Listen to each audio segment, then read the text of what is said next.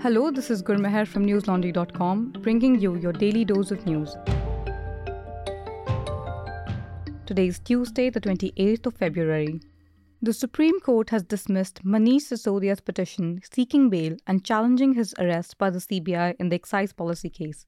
The court initially told Delhi's Deputy Chief Minister to approach the Delhi High Court, but it agreed to hear his petition after Sisodia's lawyer, Advocate Abhishek Singhvi, referred to the Supreme Court's 2021 judgment in the Vinod Dua case. The 2021 verdict had referred to the Lalita Kumari and P. Sirajuddin cases, which suggested that the public servant could only be arrested with the appointing authority's approval and a non public servant only with the SSP's clearance. The case against Sisodia pertains to alleged fraud and bribery in the now scrapped excise policy, which was cleared by the Aam Aadmi Party government in Delhi. Sisodia's home was among those searched by the CBI. Meanwhile, hearing the petition on Tuesday, Chief Justice D.Y. Chandrachud said, and I quote, that our doors are open, but we are not ready to entertain. This will be a very bad precedent, and just because it's happening in Delhi. Unquote. The BJP is likely to retain power in Nagaland and Tripura while Meghalaya may have a hung assembly. These are among the major takeaways from exit polls on the Meghalaya, Nagaland, and Tripura assembly polls, whose results will be declared on the 2nd of March. In Meghalaya, Chief Minister Conrad Sangma's National People's Party is predicted to win the highest number of seats with a range of 18 to 26 constituencies. The TMC and United Democratic Party are expected to do well with a range of 8 to 14 seats predicted for each. The BJP is expected to increase its seats tally from 2 to anywhere between 3 and 6. The polls also show that there may be a hung assembly in Meghalaya with no clear majority for any party. In Nagaland, exit polls indicate that the BJP and its ally, the Nationalist Democratic Progressive Party, may win a second term. They are projected to win anywhere between 35 and 49 of the 60 assembly seats. The Naga People's Front, NPF, is predicted to win 2 to 10 seats, and the Congress is likely to win 1 to 3. The NDPP contested elections on 40 seats, while the BJP was in the fray in 20. In Tripura, the Tipra Motha may emerge as the kingmaker in case the BJP falls slightly behind the majority mark. The BJP is predicted to secure 36 to 45 seats, with a large number of them in the plains populated by Bengali voters. The Left Congress alliance is likely to get only 6 to 11 seats with a 32% of the popular vote, a significant decrease from the 43% vote share in 2018. In tribal areas, Tipra Motha, founded by former royal Pradyot Kishore Manikya Debarman, is projected to win 9 to 16 seats. Meanwhile, the Left Congress Combine expressed doubts on the exit polls with Congress leader Sudeep Roy Barman saying, and I quote, the BJP will end up in single digits people have voted against lawlessness prevailing in the state. It was a revenge vote against the party in power. Unquote. Tipra Motha President Bijoy Kumar Hrangkhawl said his party would consider supporting any government that agrees to the demand for a separate Tipra land. Listeners, in Nagaland, it's clear with this election that the number of women taking part in informal politics is rising. But it remains fraught with contradictions. Although Naga women have always been accepted and encouraged to participate in politics as active members in campaign, voting, and political mobilization for various parties, men continue to dominate formal politics, as they do in other aspects of Nagaland's key decision making bodies. That Nagaland state has never elected a woman to its assembly in its 60 year history indicates a serious gender inequality in electoral politics. Out of the 183 candidates in the fray this year, only four are women. But who are these four women? To know more, read Nona Arhe's piece on newslaundry.com. It is titled 60 Years, No Women MLAs, Nagaland's four women candidates carry the hopes of generations. We are able to bring you such reports and analysis only because you've got our back. Subscribe to newslaundry.com and pay to keep news free.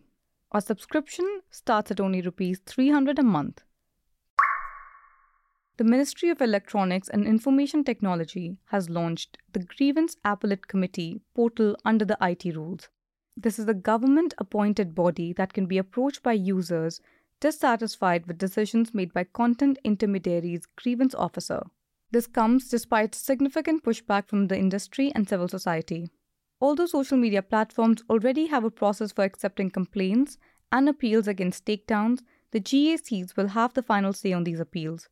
The IT Ministry is also working on a Digital India Bill to provide a stronger legal foundation for the IT rules and other digital laws, although no specific details have been disclosed yet. News Laundry had earlier reported how each GAC will comprise three government appointed full time members, including a chairperson. One must be former government officer, while the other two will be independent members. A user with a grievance will first approach the intermediary's grievance officer, who must acknowledge the complaint within 24 hours and resolve the grievance within 72 hours for some kinds of content, and within 15 days for others. Content with non consensual nudity must be taken down within 24 hours of receiving the complaint. Last year, the IT rules were amended to require social media companies to respect citizens' rights, and three committees were set up in January to receive complaints about the implementation of these amendments. The GSC portal is now open to the public, and the committee's orders will determine the outcome of content appeals. The Supreme Court has issued a notice to the Tamil Nadu government over a petition alleging disappearance of 41 case files related to idol theft cases, according to the Hindu. The court may now hear the matter on 14th of April. The theft cases pertain to antique idols, artifacts, jewels, and other properties estimated to be worth over 300 crore. The petitioner, advocate Elephant G. Rajendra, has demanded a court monitored SIT probe led by a retired police officer he claimed that the police made no headway in the theft cases despite directions from the Madras High Court. The petitioner also alleged that some of the police officers involved now have high ranks in the police force.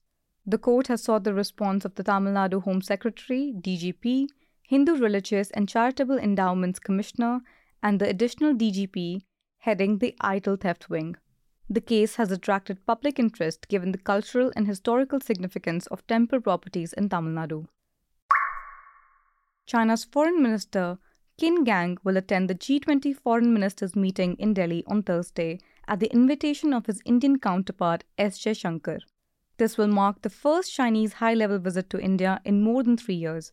The focus of Qin's visit is the G20 meeting, but it is being seen as a significant step forward in bilateral relations after prolonged tensions over the boundary dispute. The COVID 19 pandemic and the subsequent border dispute have stalled bilateral exchanges since early 2020. Last week, Joint Secretary East Asia in the Ministry of External Affairs, Shilpak Ambule, held talks in Beijing with senior Chinese border officials, including Chinese Assistant Foreign Minister Hua Chunying. This marked the first of such in person talks since July 2019. During the discussions, both sides explored proposals for disengagement in the remaining friction areas along the line of actual control LAC to create conditions to restore normalcy in relations. Qin Gang's scheduled visit and the recent talks between officials from both sides signify a positive development in the strained bilateral relationship between India and China. That's all the news we have for you today. Have a good day or good night depending on where you're listening from. See you tomorrow. All the News Laundry podcasts are available on Stitcher, iTunes, and any other podcast platform. Please subscribe to News Laundry. Help us keep news independent. Catch all our podcasts on news, pop culture, current affairs, and sport, visit newslaundry.com. Follow us on Facebook, Twitter, and Instagram, and subscribe to our YouTube channel.